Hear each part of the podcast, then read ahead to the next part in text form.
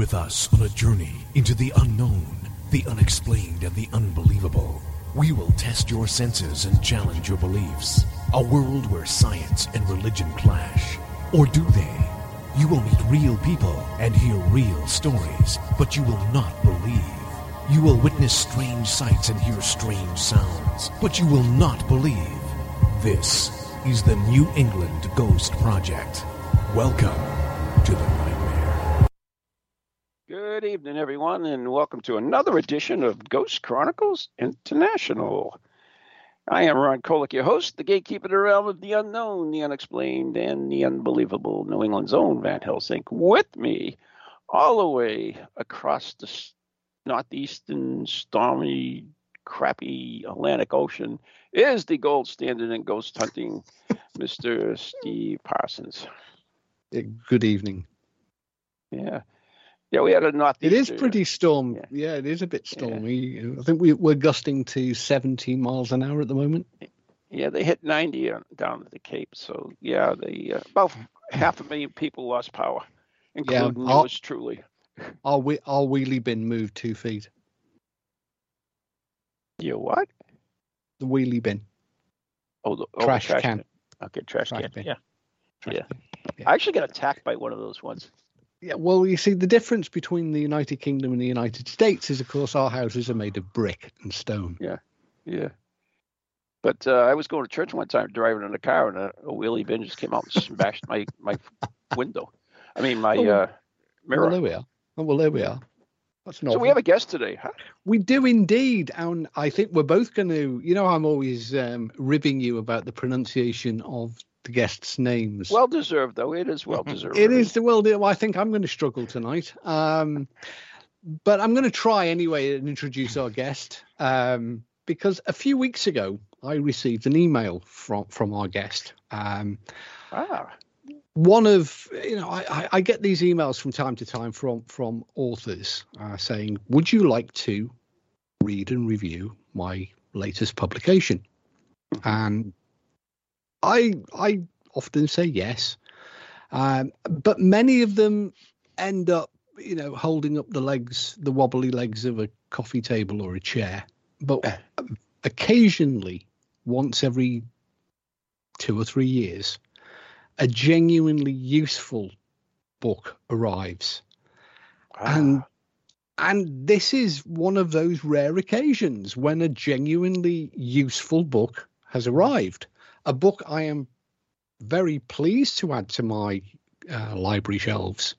It's entitled A Short History of Nearly Everything Paranormal. And um, oh, I like that. Yeah, um, I liked it so much that I've been telling everybody about it. And I thought, well, let's get the author on and he can tell us how to pronounce his name and uh, tell us about the book. So um, yeah, do you want to give me a help here with the Christian name, please? Not me, uh, Mr. You are asking the guest or the, your yes, co-host? No, I'm asking the guest ah, to help us yes. with the pronunciation. Yes. Uh, hello, all. Thanks for having me on. Uh, my name is Terje Simonsen. That's a Norwegian name, and I have yet to meet an Englishman or a guy from the US that will pronounce it correctly. So it's Terje Simonsen. Tarja. Got it. Tarja. Yes. Tarja? Yes. You would think I, I, should be able to do that because I had a DNA test oh, 10, oh, 15 years ago. Yeah. Well, I haven't. I have Norse blood. I'm sure you do. I blue have hair, blue eyes, blue eyes, blonde hair, and I can't say Tarja, but I can now. Okay. In fact, it's a modern form of uh, uh, Thorgeir, which means the spear of Thor. So it's an oh. old Norse name. Yes. That's oh. cool. Thank you. Yeah. Thor is cool. a big hero for my kids. Well, the Marvel version of him, anyway. yeah. but Tarja, I was, I mean, one of the interesting, I mean, I, I don't encounter many books that, that have got so many rave reviews from leading academics and leading names in the paranormal field. Um, from, for example, Stanley Krippner, who describes it as an outstanding book uh, which deserves all the attention it can get. Um, I mean, that's just picking one at random. What? Yes, thank you. um, first of all, let's let, let's introduce you. So Yeah, tell us a little bit about yourself. Well, uh, I'm educated uh, at uh, from the University of Oslo as a historian of ideas, uh, which covers the whole cultural field. You know, the history of philosophy, the history of literature, the history of religion, the history of politics, the history of, of art. So it's the, the say uh, trying to comprehend the broad cultural field and and the say connections and. Um, yes, uh, entanglements of, of, of this big field.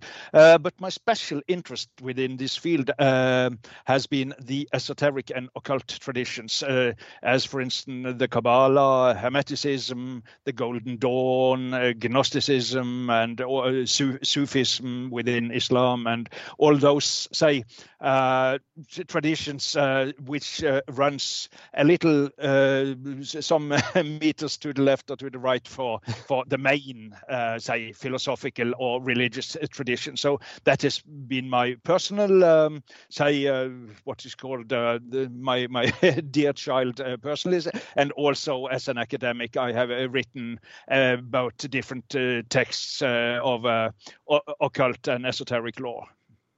Now, what actually inspired you to take on such a subject? Well, I mean, uh, you know, I mean, th- because this is not a lightweight book, is it? You no, know, th- I mean, there's there's how many hundreds of pages? uh, well, uh, it's 540 pages all in all.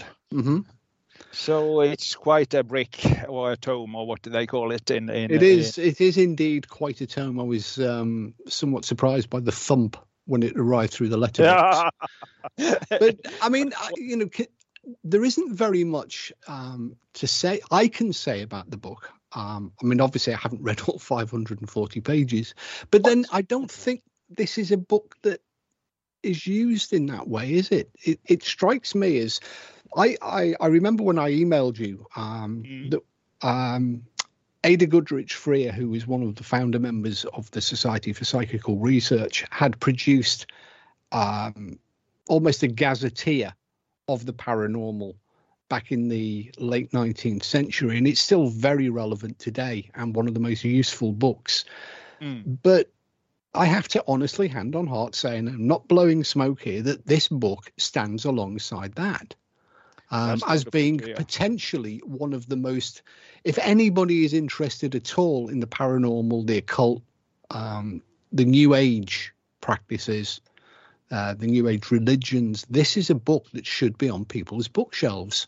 Uh, and it's actually really simple to read. It's not written in that academic mumbo jumbo that, Hmm. that makes a lot of these books so impenetrable and therefore unread.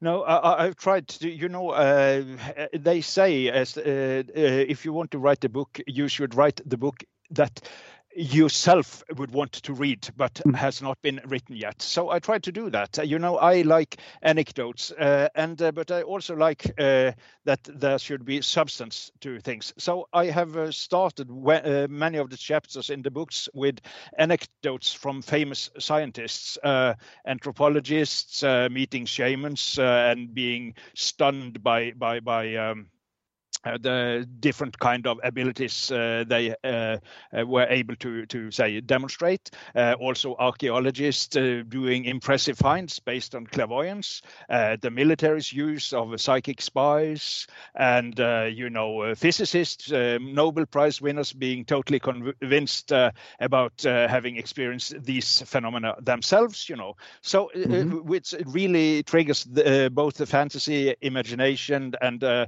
say uh, we like to be entertained, but uh, also I like to uh, have there, there must be substance, you know, because I feel if people it's just into entertainment and horror and that stuff of things, you know, it's not. Uh, uh, I'm still a serious scholar, you know, but Mm, uh, I try to be both combine being a spinner of yarns and an entertainer, and also still having my scientific credibility intact.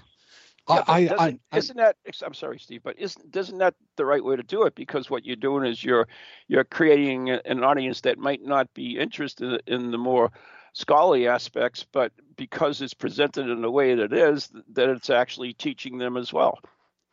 Well, uh, hopefully, uh, uh, if if one takes a look at Amazon, people seem to be quite happy about the book. And uh, as Steve also said, it has been uh, very well endorsed by some of the greats in in the field, uh, guys which I respect tremendously.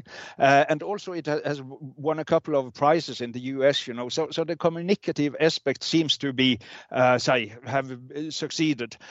it's always difficult to to somehow if you go for a niche. If you write about fly fishing, for instance, okay, then you uh, will get, uh, say, good reviews probably from those interested in fly fishing. But those interested in uh, fishing with angles or what is called, uh, they will not. They will just dismiss the whole thing. So uh, when you try to make a crossover between, say, uh, the popular and and um, and uh, say the scholarly, then you will risk uh, run the risk of somehow being dismissed from both camps, both from uh, say normal folks True. and the academics. But in if you are lucky and also have uh, done your homework, uh, you will even succeed to reach both groups. Uh, and as the title of the book, it's somehow a paraphrase from this very famous popular scientific book by Bill Bryson, which is called A Short mm-hmm. History of nearly everything. So I just added a little paranormal at the end there.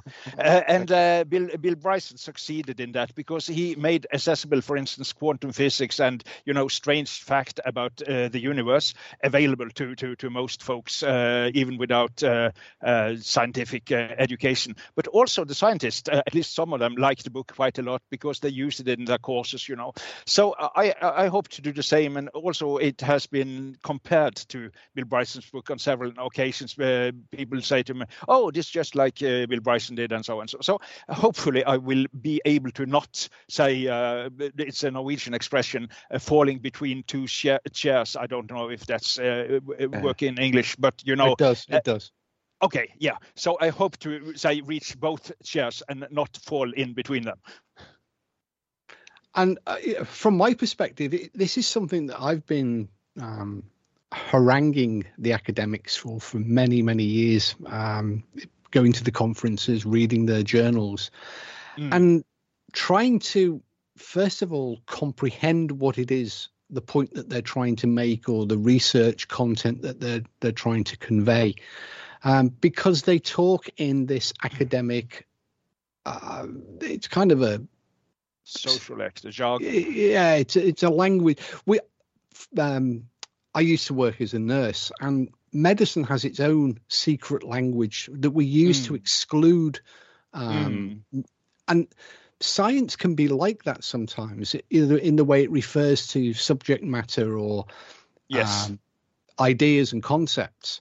And it, it's exclusive. It pushes people away, and it's it's refreshing to see a book that actually draws you in and is inclusive. I love to to hear you have perceived the book that way because it's exactly how it is intended to work. And you know, I, I also uh, I was uh, studying myself, you know, and uh, those lecturers uh, that somehow presented uh, the the um, say themes and stuff in a vivid manner, you know, th- those uh, some of their say sentences and formulations still uh, is in my head uh, 25 years uh, later. So I hope to do that. I, I want to be, uh, you know, a pair engaging, you know, and uh, mm. also yes, and also you know, in in the different wisdom uh, traditions like Kabbalah and Sufism and Christian mysticism, also storytelling is an art. You know, it is somehow conveying the deeper message. it's you know, it's um, if you t- think of the hemispheres, the right hemisphere and the left hemisphere. The logic uh, traditionally is uh, thought to be, say, processed by the left hemisphere, but um, uh, the right hemisphere is for intuition and art and uh, you know uh, cosmic mm-hmm. consciousness and all these say, exp- expansive part of the mind that is not reduced uh, to to to plain logic and uh, you know if you have an engaging story uh, you can convey a point in a much more say convincing manner than just uh, uh, by arguing. You know, I don't want to quarrel. Therefore, also I tried to written the book as it uh, so it could be read by skeptics uh, as well. You know, because I, I, I want to somehow you know we are humanity, so I want to appeal as broad as possible to include as many people as possible in the book. Yeah. Does this stem from the Nordic sort of uh, great sagas? This this the storytelling idea. This because you know there is this tradition of storytelling, isn't there? I mean, oh, yes. does do you think that that plays into the writing of the book? Yes, I think so. I read lots of the sagas, both uh, both Norwegian sagas and also Icelandic sagas when I was young. It, uh, and there's lots of magic in those sagas uh, as well, you know. Uh, so um, uh, telepathy, clairvoyance, precognition. Mm-hmm. Uh, you have dreams uh, telling you the future, and so so the sagas are a source of inspiration both for the content and uh, also hopefully for and being well, I was thinking stylistically as well. You know, this idea of uh, drawing the audience in and because the book entertains, doesn't it? Yes, I hope so, and I, I, think so from the, all the responses. Also, uh, a couple of famous novelists have uh, subscribed to to to to the mm-hmm. choir here, and uh, uh, for instance, Herbie Brennan. He is a working occultist, but he is also a New York Times best-selling novelist in fantasy literature, and he said it's uh, excellent storytelling. So you know, I have been lucky and a bit clever with with that, and also one of my say uh, role models was a Norwegian. Um, he is not famous outside Norway Norway, but quite famous uh, within Norway. Uh, André Bjerke. He was a poet and uh, also an excellent essayist, and he also was an anthropos, anthroposoph, anthroposopher, uh, following of Rudolf Steiner, this Austrian occult teacher. Uh, and and you know his essays were kind of when I was in high school, I read everything about him and he uh, was also a very entertaining ma- uh, man and having you know programs on tv and uh, and so so he is kind of role model for me how to convey serious material but in a light-hearted manner mm-hmm. And he has also translated uh, no less than 11 of Shakespeare's play into Norwegian. oh, God bless him. Yes. Now, I mean, it is a comprehensive book as well. It is nearly everything paranormal. So, I mean, there is literally something in here for everybody. You know, I mean, the paranormal is a very broad church. Um, mm. You know, and just just going through the chapter list, you know, we have um, skepticism. Um, sorry, the computer's mal, um, not scrolling as fast as I want. We've got mm. stuff about J.B. Rhine, dream telepathy, Ganzfeld, it it, oh, it covers as you as the title says, nearly everything paranormal. I'm desperately struggling though to find ghosts. Uh, there uh are some in uh, the chapter three. Uh, ah, yeah, uh, but um, but you know uh, that is the main theme of the book is psi, which is yeah. the, the fi- five basic say paranormal phenomena: mm-hmm. telepathy, clairvoyance, precognition, healing, and psychokinesis. Mm-hmm. so, and what say um, distinguish those phenomena from say ghosts and aliens and spirits and so is that they seem to be a product of of our own will and ability. So, um, but uh, you know, uh, if people uh, or beings come from the Pleiades to to the Earth, that is something different. Uh, uh, and I have the the best of relations uh, to to both ghosts and spirits and aliens, so that is not a problem. But the book had to put a limit somewhere, and still we, we so so I focus and and also there is a little say edge there also because I feel people going into the paranormal, uh, it can be a bit too much sometimes about uh, what goes on on the Pleiades or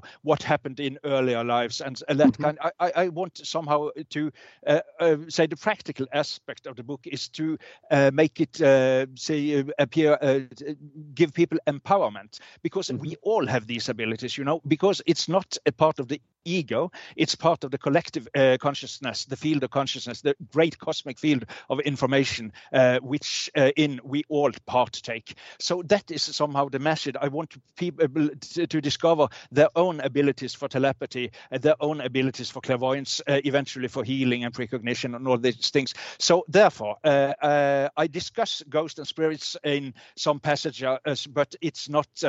it's it's just as an, a little aside and, and, and not the main focus of the book. No, you do actually, yes. But you did um, when you first contacted me. You did actually um, put in a caveat saying that um, it may not be yes uh, because I am predominantly interested in ghosts. But do you know, um, I, as I honestly said to you, um, Yes. it's it's an incredibly useful book, and. I, I would suggest anybody with with a, an interest in the paranormal should have a copy of this book.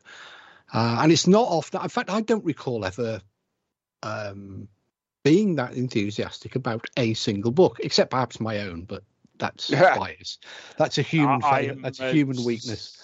I, I, I love your human weakness, uh, at least in this case. No, but uh, thanks a lot, Steve. I, I'm moved by what you say because that is how I hope people will experience it. And uh, I used several years of my life on it, so it's really a labor of love. You know, I've given uh, uh, the most of my soul into it in a way. So, so and and also, uh, you know, I, I like to be a bit artistic as well. I play the music and write some poetry, and and so so I try to somehow, as I use my emotions and not just being an intellectual uh, clever scholar, but you know, show engagement and enthusiasm because really this has uh, this has uh, helped me quite a lot. You know, it has expanded my uh, uh, horizon in a dramatic way on myself and my view of other people, my view on animals, my view on nature. You know, so it has been really a door opener to uh, say broader and much more say fruitful view of life as a whole. And it, it's this kind of enthusiasm and also want to share with other folks. Has it um, changed your view of some aspects of psi? Have you evalu- reevaluated your your perspective on some aspects of psi?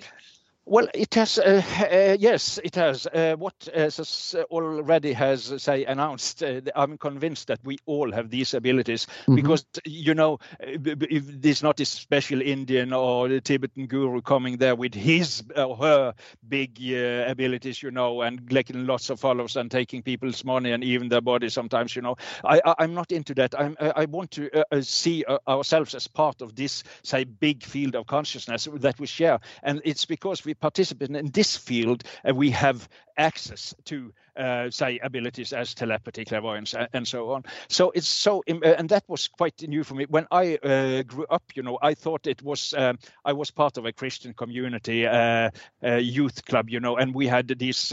You have them in the U.S. also, you know, uh, say preacher with big healing abilities, you know, and even prophetic abilities. Yes, you you laugh. Uh, yeah, I understand. So so uh, and then it's some kind of uh, the guru syndrome again. You know, people being uh, uh, ardent follower on that preacher and so. But I want people to discover their own wisdom that we all have. Your own higher self uh, has all these abilities and and even more. You know, so that has been the great say recast of my view of this. It's not special uh, people with special abilities. It's uh, for all people this, uh, and that has been very valuable because then somehow you uh, it's uh, you deconstruct this uh, tendency we all can have to to somehow uh, put people on pedestals, you know, which is really uh, implicit Yeah. uh, diminishing of our own worth, uh, and also can be dangerous psychologically taken to the extreme. So, so that has been very valuable, and also, you know, I have had. I'm not extremely gifted within this field, but uh, some medium gifted, and uh, also my own experiences of, say, seeing the future in dreams and uh, being able on some occasions to to to to say uh, predict the future and read people's mind and such things. You know, as I said, I'm just medium gifted within this uh, field, but uh, it has been enough to convince me both about the reality of the phenomena and also, uh, as I said, the liberating process of of deconstructing and throwing away the the, the guru thing. I've just paused in, case Ron wanted to jump in. Then No, I mean, I, I have questions, but it, we're getting close to the break, so I didn't want to jump in right now. So all right, I, I, okay. I'll come well, back we'll in. we'll, we'll hold it because, I mean, I, while while Terrio was speaking, I was uh, just looking at some of the interesting chapters. Um, poltergeists are covered. Even, even the good old Society for Psychical Research. Now, and it's interesting because a lot of what you're saying um, about this idea of just exploring self Mm. is is rather what the the founders of the society, the SPR, were were actually doing in the early days. They were conducting these these remote viewing, these dream telepathy, these um, uh, bilo or not bilo astral projection. Yes. Um, with really very intriguing results, and yet as as the society has become more academic, mm. a lot of these individual experiments aren't mm. conducted mm. anymore, and mm. I think that's really changed since since JB Rhine um, became prominent with this mm. idea that everything should be laboratory based and it should yes. be repeatable and it yes. should be testable, and yet the paranormal doesn't behave like that. At, at least it's uh, more um, uh, more complex than that. Do you want me to comment on just that because it's very interesting? Uh, yeah, absolutely. We've got we've got a yes. couple of minutes. Yeah. Yes, uh, because what you say, um, I think also uh, we can go into that after the break. There are some stunning experiments that have mm. having been done in laboratories uh, that that definitely should be say analyzed and they can be replicated and so.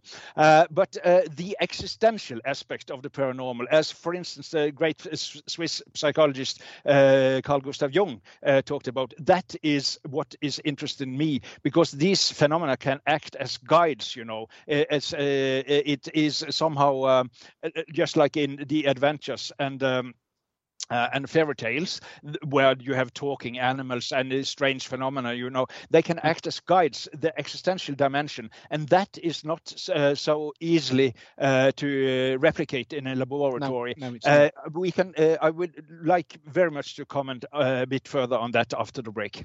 Yeah okay, we, are pretty much up against it now so yeah.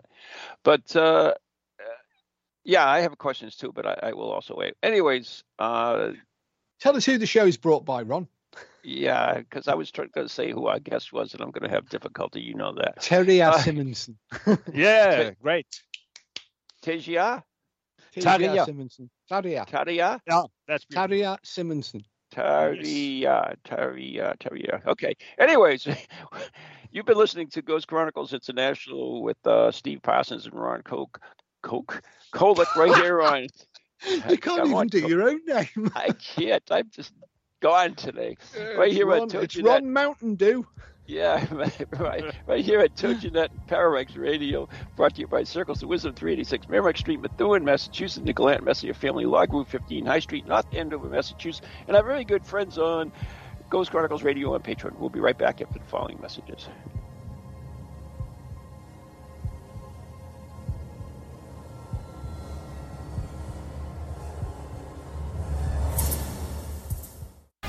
Welcome to TogiNet, radio with a cutting edge. Do you have a paranormal event, book, or something else you want people to know about? Then why not advertise it on Ghost Chronicles Radio? With over 150,000 downloads a month, get your message out to an audience that's interested in the subject. We have a plan at a cost that fits your needs. For more information, contact Ron Kolick at any ghost project at Comcast.net or call 978 455 6678.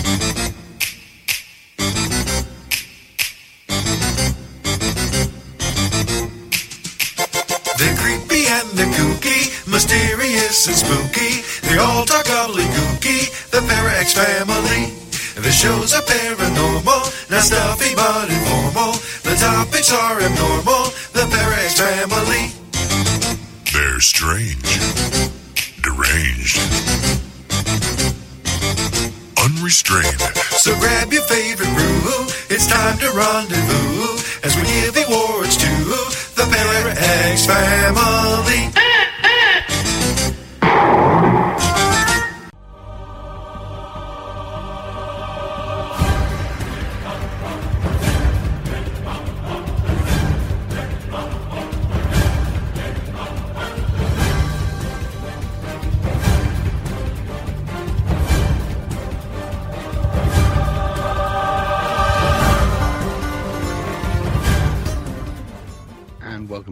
Two of tonight's edition of Ghost Chronicles International with your co hosts, New England's Where own Van Hel- Helsing, Ron Coke, Ron Coke. And over on the proper side of the Atlantic, the windy side today, um, New England, uh, New England's own gold standard. What doing it now. are you talking about? I don't know. I don't, it's all gone wrong. Um, tonight, our special guest with a very special book that I'm raving about, which is unusual for me.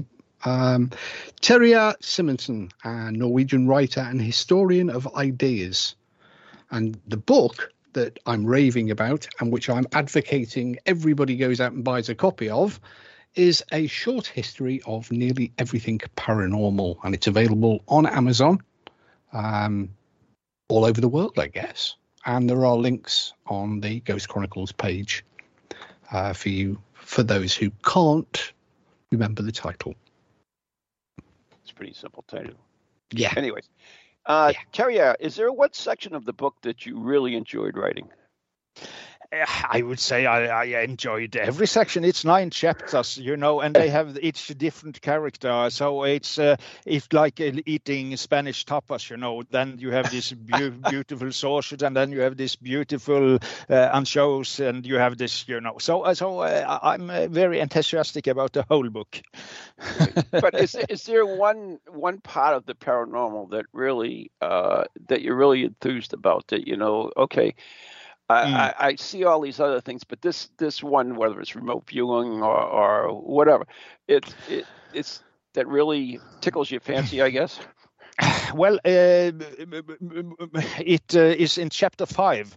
Uh, there ha- uh, I have uh, called um, consciousness um, uh, the enigmatic solution to the enigmas. And uh, you know the concept of uh, uh, uh, consciousness as a collective field. Uh, by habit, we tend to think of consciousness as something I have inside my head. I am me, and you are you, and you are inside your head, and all our listeners are inside their heads. But you know, uh, if you, instead view uh, consciousness as a collective thing, a collective uh, shared field of information, uh, and there, there I launched the concept, which I'm quite proud of. In fact, it's the mental internet, because uh, we experience every day, uh, almost all of us, that via internet we can send information in a split second from here to Australia, and we can also download uh, a vast uh, amount of information uh, immediately. And uh, th- that is an extremely good metaphor, I think, uh, for how this collective field of uh, consciousness works. Because people you are closely connected to, I can give you a very good example from the book later, you can send telepathic emails to. And also, if you're a good clairvoyant, you will be able to download information both about uh, present, uh, say, um, things and uh, and uh, things bygone uh, earlier. So to somehow recast our idea of consciousness, what that is, and, and that has been very important for me. And then it was kind of switch. This changes everything really. So because then I suddenly saw myself as a node in that collective cosmic network, and not just as as an isolated subject, you know. And I think that vision also, uh, especially because it's true, uh, uh, that vision is also very fruitful. Uh, how you deal with other people, other cultures, you know, and thing we have to uh, solve collectively. Uh, so, so I think that vision of consciousness as a collective thing, not an individual thing, has been the crux of the book. And as I said, uh, I coined there. Uh, I, I have wanted to make it a kind of trademark, you know, uh, the mental internet, because that s- says so much about how this sphere uh, works, really, uh, or at least uh, uh, has the possibility to work in our daily life.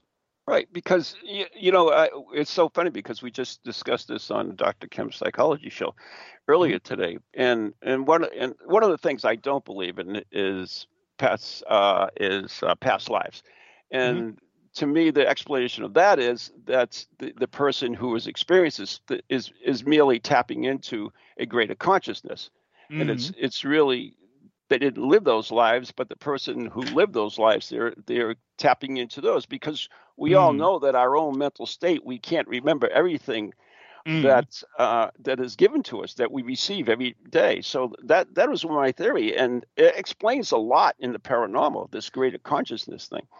Explains why you think you're a Coke bottle. I know, huh? uh, uh, I, I discussed reincarnation uh, at uh, quite some length in my book, and uh, I discussed definitely the perspective uh, you are suggesting there. I, I compare it if you go to YouTube, for instance, seeing a video with Elvis Presley, and after that you know quite a lot of uh, his life story and uh, even some of his songs and so. And uh, being able to reproduce that information, uh, of course, it doesn't turn you into an in, a reincarnation of Elvis Presley. Uh, Right. Just being able to download information about a person having lived uh, earlier does not say that we are the incarna- reincarnation of that person, definitely. And the concept of the mental internet says really that when something has happened, it cannot unhappen. So it is there to be downloaded for the sensitive person.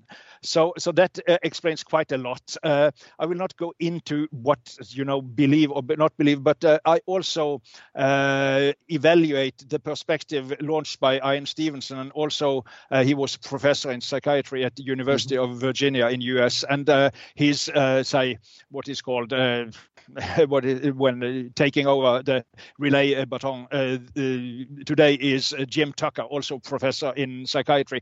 Uh, they have found some cases where there are also scars and birthmarks uh, fitting extremely well with the story about an earlier life that a child tell. For instance, a child will tell he was living in Turkey in the 50s and he was shot point, point blank uh, from from the left in in his head and so. And then uh, they go to this hospital and they found a, a, a body on file there. You can see this uh, autopsy photographers and you can see uh, the bullet going in at the left side and you know this life story of this guy laying there in the what is called uh, morgue is it's called uh, I think yes uh, Yes. you know yes and his story fits uh, is totally congruent with what the child tells you know so those birthmark stories that has somehow challenged my own Well, skepticism Can I explain a little bit about uh, to you?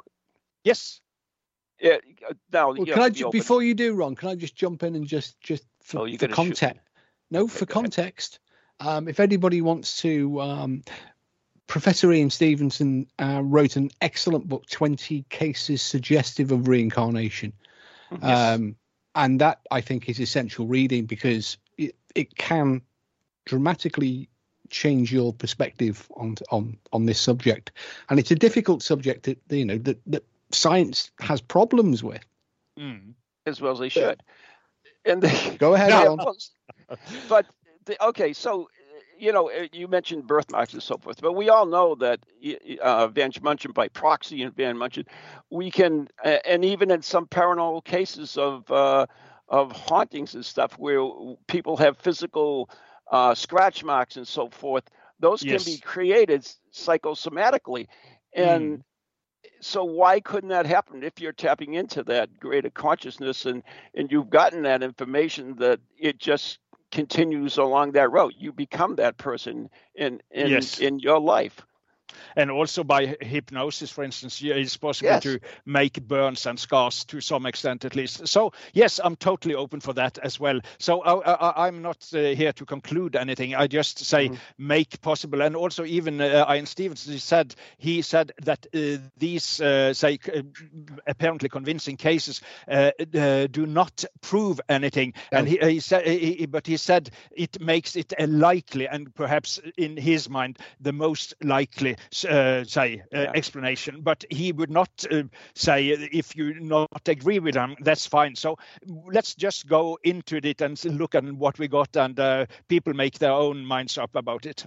exactly that's well, I mean, the should be. title of the book it is "20 Cases Cases Suggestive of Reincarnation," not that Right. to prove. Now, I I mean, will have exactly. to read. I have not read it, Yeah, what, so that's what- something what I, I you will will see have. a lot of within the Yeah. paranormal community, however, is a lot of books are written definitively. I Oh, know hate that. ghosts I are hate real. that. I know Mm. reincarn. I know Atlantis is real. Yeah. Um, Mm. And you do see that, which is Mm. frustrating. And uh, you know that is also what uh, I uh, hope to avoid in my book. I have used a questioning uh, attitude, you know. So I uh, suggest could it be like that? Could it be like that? You know, just to spark off lots of ideas and possible roads to travel down. And uh, if I may say so, I, I was quite happy with the book. Was also reviewed by the Journal of the Norwegian Medical Association, and they are definitely not New Agers. And they were also quite professor in medicine epidemiology, uh, and he was quite happy with it. And he said also that very balanced account, and also uh, that uh, the suggestions might uh, uh, make some of the clinicians uh, say. Um, take up their own uh, opinions uh, for review in this field you know and that's what i want to expand our horizon and ask questions opening for new possible ways to go you know not, not limitation but opening up rather. I'm just ahead, sorry i know you've got questions ron. I was just because listening to Terje and ourselves talking it you know we're, we're in this sort of realm of you know talking about academics and people might be getting the impression that we're dealing with a four 500 and 400 and 540 page tome that is going to be impenetrable. And what Terje has done um, is it's there are nine chapters but there mm-hmm. everything is in little bite-sized pieces. You know you, you have small sections it's so accessible. Um, and you know don't don't let any of the you know this put you you know prospective uh, listeners buyers um, put this put you off because this is the sort of book um, I, and I, I realized quite quickly once it arrived and I started reading through it that it's a book that you will read but then it's a book you will keep coming back to because it's kind of like perhaps it should also have been called a, a gazetteer of nearly everything paranormal guess. Mm. That's a good word. Because you know it, it, it's one of potentially one of the most useful books that I think have come out in the last two decades. So we put that right up on Fantastic. our bookshelf next to Ghost, Hans Holzer's Ghost. Uh, I'd put it in front of Hans Holzer's. Thanks a the lot, Steve. The, the, the well, the difference between Hans Holzer and Terje is Hans Holzer. Well, Terje's got real qualifications. Right, I know, but the size wise are about the same, right? Uh, no, no, well, thickness maybe, thickness. Yeah. Possibly. anyways, it looks good on the shelf for sure. Hmm. Uh, anyways, I, I do have a, a, couple of questions, and and uh, this yes. goes back to earlier what we were talking about reincarnation and some of the the thoughts. I mean, the most, you know, the, the ordinary people find uh, mediums, they find uh, reincarnation, they find other uh, New Age aspects intriguing because it's very romantic to believe that, mm. oh, we live somewhere else, we were someone else, or we can talk to uh, someone who's dead, or, or you know, mm. it's very romantic. It, and they will quote certain sections of things that go along with that belief, and and that is the, the truths. But we all know that there are many truths, and mm. if we we pick only what we want to validate something. So I I I, I have I'm at a disadvantage. I don't have the book, so. But uh, from what I am understanding from Steve is is that it, it looks at all aspects of it. So it's a great uh, uh, volume to to uh, try to understand certain uh, aspects of the paranormal. Mm-hmm. I mean, definitely. As a as a quick example, one of the or two of the most common phrases that we hear bandied about within the paranormal community, oh, um, particularly those who claim to be scientific or objective, uh, they they throw in regularly, don't they? Apophenia and pareidolia. Mm-hmm. I I would urge every one of them that throws these words in to turn to, to buy the book, turn to page 310, and then read the next two pages, because because a lot of these people throw these words about because they've heard them spoken on television yeah. or and on it, YouTube. It's the other side too, Steve. Also, because you have mediums that will always throw in quantum physics. You oh, know, quantum well, physics explains everything for for mediums we, and psychics, and we have and, one doing that right now, actually. Uh, Obviously not on the show, but you know, we, Okay. lo- locally we have a medium. I was I was uh, I was a little pu- uh, puzzled by that, but that's no, okay. lo- locally we have a medium that's blaming everything on on Quanta there you go. Mm. and magic moonbeams. Uh, But- uh, might I just so people can uh, get a little uh, taste of the tone in the book? May um, may I quote myself just Oh, for a couple absolutely, of Absolutely. Yes, Yeah. yes. Um, uh, because I discussed this, uh, we, uh, as you said, the romantic about uh, aspect of be- believing in, in in reincarnation, and also we want justice. For instance, if you have a bad life, this you can get a better one next one, and so Yeah, uh, uh, or the opposite. You know, if uh, there has been a uh, say Hitler-like person, then he will get uh, reincarnated like a rat for the next uh, ten thousand lives or something like that. so uh, that could be a, a way of thinking of uh, divine justice. Um, so I just uh, I, I- just uh, say to to to to to give a taste of my questioning uh, attitude here. But longing for transcendence or justice does not mean that it will be provided. Being hungry does not mean that there is food in the fridge. So, could there be other reasons to believe in reincarnation be, beyond the comfort this might give with respect to our desire to continue living and uh, our yearning for justice? Or perhaps in some cases, our desire to be Alexander the Great, heading victorious Macedonian armies on spectacular campaigns in the Near East, or to be Cleopatra, sailing lazily down the Nile, surrounded by servants waving their fans of palms, all the while the eye of Ra, the sun god, is glowing dazzlingly in the sky above the pyramids of Giza. That is So- excellent. I love that. But the, yes, I, I I definitely get what, where you're coming from with that, and and that's one of the things that I think that we face with. with Any uh, plans for an audio book, Terje? well, there is an audiobook uh, by a quite famous British actor, uh, Robbie something, I forget. He, he read my book. It's uh, only 15 hours if people want to have it. You, you know, nowadays that's not a problem. Most people binge watch something 15 hours long. Uh, yes, and the pandemic has been hard on uh, on many of us. Uh, but you know, people working from home office and uh, or being in lockdown, you know, uh, some of them, quite a number of them, turn to audiobooks uh, while working. So then I, I dare suggest that my book could be one alternative. Excellent.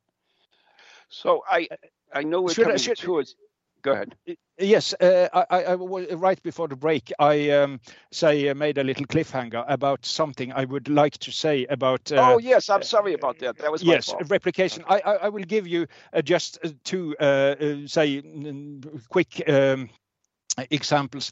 Uh, a fantastic uh, experiment uh, done by professor adrian parker. He's an english guy. He's a professor in sweden uh, tenured in um, uh, gothenburg university. Uh, in 2010 he made an experiment in denmark with two twins in the light, late 20s and um, they had always experienced to have extremely good telepathic con- contact. But could that be just their common genetics or could be just their shared environment you know coding their nervous system very in a very similar way through their uh, say uh, childhood and so so they wanted to check this and it was uh, just uh, we'll just make a very short version of this experiment here. Uh, one of the twins uh, uh, had agreed to get four mild shocks and the other twin was in an other laboratory isolated and wired to lots of you know uh, apparatus uh, measuring heartbeats measuring sweat response you know. So you could really read the bodily processes from all this apparatus on this other twin. And then uh, and uh, because they would of course uh, eliminate the possibility of cheating they had get a, a computer randomized to give the, the say point in time when the shocks uh, were to be given. And also there was uh, uh, con- uh, they were controlled by a representative for danish police and also an english uh, expert in uh, lie detectors. So uh, what happened? Uh, they, they, gave her four sh- shock. One of the twins. One was uh, electric shock through one finger. Cold water suddenly splashed over her feet. Uh, big pile of uh, dishes uh, crashed uh, behind her back, uh, you know, scaring. And the uh, last uh, shock was Jack in a box suddenly jumping out. And what you could see, I will just make this very short, was when the one twin was getting the shocks, then the meters on the other twin in the isolated la laboratory spiked. So the one twin getting the shock, it was seemingly immediately telepathically uh, communicated to the other twin's body. And unless you think this was they had paid the Danish police and they had paid and paid and paid and paid. Of course, you cannot prove that uh, like uh, 100, 100, 100 percent. But still, it seems quite convincing to me uh, when you give one twin a shock and immediately the meters on the other twin spikes. And there has been done other uh, experiments in the same lane as well. So there's a quite respected professor, Adrian I, Parker. He, yes, I know. But, yeah, I, I know Adrian very well. Um, but that the experiment but comes as absolutely no surprise to me because I'm the older brother of my younger brothers but, are twins. And uh-huh. many times when they were growing up, in fact, I remember one one one occasion, um, one was out playing, the other one was was in doing schoolwork, and the one in the house doing schoolwork um, suddenly came running out crying, holding his arm, saying his arm hurt. Mm-hmm. Meanwhile, his twin brother out playing had just fallen and fractured his elbow. Yes. Yeah, but, very good. Lots of anecdotes on that. And uh, what uh, I, I do want to add one thing though. The, shouldn't they have had a control subject as well in there? Of course, they should. But you know, uh, there was a question about economics, and Adrian Parker will probably do many more experiments. And this is, as I said, just one of many of the okay. same type. There is another. Uh, I think his uh, was was it Roger uh, Dean? Uh, I think he used, uh, you know, flashes of light in in the eye of one subject, you know, and measuring brainwave patterns. Or the, I, I I mentioned, say, at least two or three more experiments of of mm-hmm. that kind in my in my book. So, but that is what what uh, these kind of experiments are in principle uh, open to replication by independent researchers. Yeah. But what I wanted to uh, also get to, uh, for instance, in Norway in 1980, uh, there was an oil rig capsized and 123 people died. And uh, there's a big catastrophe, the latest, say, catastrophe of that sort in Norwegian history. And I have. Um, discussed with a professor doing research on that catastrophe from totally say normal academic criteria uh, uh, and what she told me was that many of these cases and we must remember this uh, uh this happened before the mobile phone was widespread um, among people mm.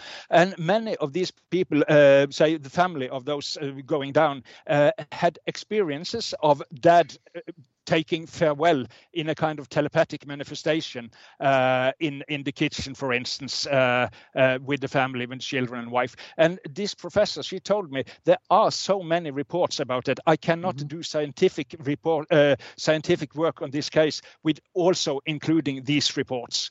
But mm-hmm. Uh, clearly, you cannot uh, replicate that situation in laboratory. You cannot kill people to see if their relatives will get no. Well, in some countries, probably the ethics yeah yeah. But the problem is always West- the ethics committee, isn't it? Yeah. yes, our Western society do not uh, does not allow for that. So that is the problem because the obviously the strongest emotions are those happening with people in crisis or deep in love uh, you know or just giving birth to a baby or like that. Strong emotional things. And that is not easily uh, uh, to re- replicate in a laboratory in a totally uh, authentic way. So that say i am very for doing like uh, adrian parker with lots of control system and all that also knowing that the really strong episodes of these kinds are very difficult because of the very nature of the information transmitted. Right, and and I know that it, you don't even have to have the death part of it because Steve always tells me of the the case of the uh, the the guy in the plane. Steve, do you remember uh, that? The the the, the um, trans the Canadian aircraft um, uh, yes, yes. flight. Oh yes, where, where he doesn't um, die. No, he, but everybody on the plane thinks that they're gonna die by the planes run out of fuel in the middle of the Atlantic. They're 150 miles north of the Azores. Um, this thing is at 36,000 feet. The engines have stopped. There's not a, you know, they're on. There's no fuel on board, and they think that they're gonna die. Um, they don't actually. The pilots miraculously manage to glide this thing, this aircraft, all the way to the Azores and land. Uh, however, during um, The crisis. the crisis, or whilst this was taking place, there was a woman. The flight was um, headed for Geneva, and a, a lady in Switzerland sat up bolt upright in bed, reported seeing the apparition of her son, who was on the flight. They were due to get up in a few hours to go meet the pl- meet meet him at the airport. Um, he was standing at the foot of the bed, and she said she awoke her husband and said, "The plane's gone down. He's dead." Mm. But of course, at that moment, he believed he was about Yes. to die. Mhm. And in Oh, fact, wow, I can't believe it. so I mean that that's So- you know, So hypothetically, she perceived his fear of death. Right. Or he was project or as Yes. um, you know he was projecting um, his farewell, And the, the Yes. interesting thing is kind is, of a you know, pre-crisis. I know you don't touch ghosts very much, but the number one sighting of ghosts and spirits it, reported is is those that have just died or are or are dying, and they'll appear. Uh, so th- there is a connection there, but you know that's something you're not looking at. That's you're, you're looking Well, more I, at the I'm, sighting I'm there. discussing that uh, related to the SPR because they did lots. Uh, this, they Mhm. had this uh, ghost of the living manifested, uh, you know. So Yeah. uh, that is uh, a very Phantasms of the living. one of the- phantasms of the living yes and uh, where people uh, having a crisis uh, dying in another country and suddenly manifesting in the living room uh, people back in england lots of lots of cases i think they checked more than a thousand cases of, of that nature you It's know number one So. Ter- Terje, we're going to have to jump in. Where can people just? Do you want to just remind people where they can get the book from? What it's called? We've got about a minute to go. Oh, Yeah, yes. The book is A Short History of Nearly Everything Paranormal by Terje Simonsen, Simonson eventually, if it's uh, more easy to remember. yes. Uh, S I M M O N S E N. And you can buy it on Amazon UK and Amazon.com in the US. That's the most simple uh, places to get it, I think. I and it's a book so that I heartily recommend. I want to Thank thank, you, you Steve. so much for coming on the show because uh, it- it was an intriguing hour. It, went, it flew by. I had other questions, so we're not even going to get to them. So, anyways, we want to thank you, and uh, I've got to go out and get the book now because uh, I'm enthralled by it already. So, anyways, Thanks. uh, Thanks a yep. lot of having and if you invite me back, I'm I'm sure to be back. uh, there you go. Uh, do you have a website or anything that people can? Well, I have given some links that will be be be uh, Yeah, with your They'll, program. they'll be on to- the.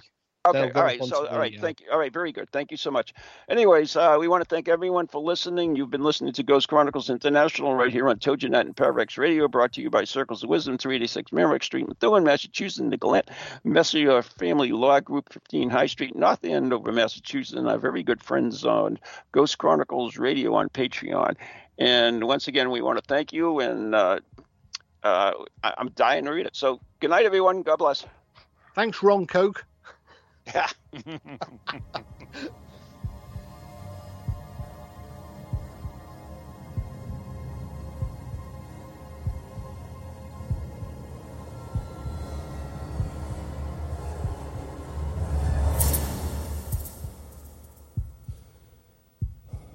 From ghoulies to ghosties, long leggedy beasties, and things that go bump in the night. Deliver us, good